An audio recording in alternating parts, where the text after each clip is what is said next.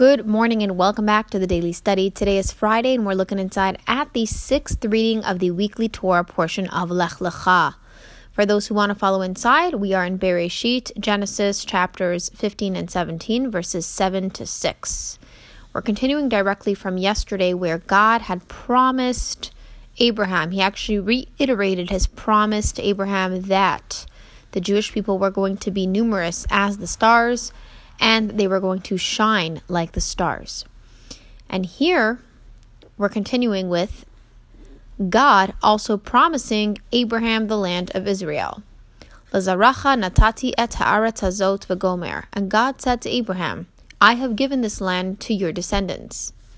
When God promised the land of Israel to Abraham's descendants, the land in its entirety became, and remains to this day, the inheritance of every Jew, not subject to negotiation or trade.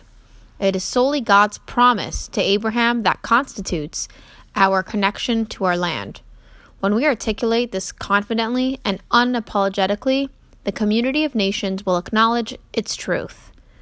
In contrast, basing our claims to the promised land on treaties, military victories, or diplomatic affairs will undermine other nations' respect for our inheritance.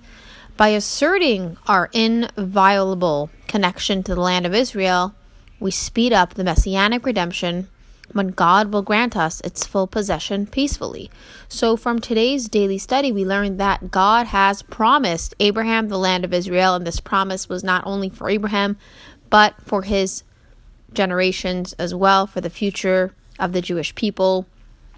And it is written that it's solely a promise and it's not based upon if soldiers conquer it or if anything happens to it. We have been promised, and the mere fact that it is a promise is enough to prove that it will one day be ours. So with this belief that it's our land, this strong, passionate belief of faith towards God, we will one day soon be able to grant full possession peacefully. That was it for Friday's Daily Study.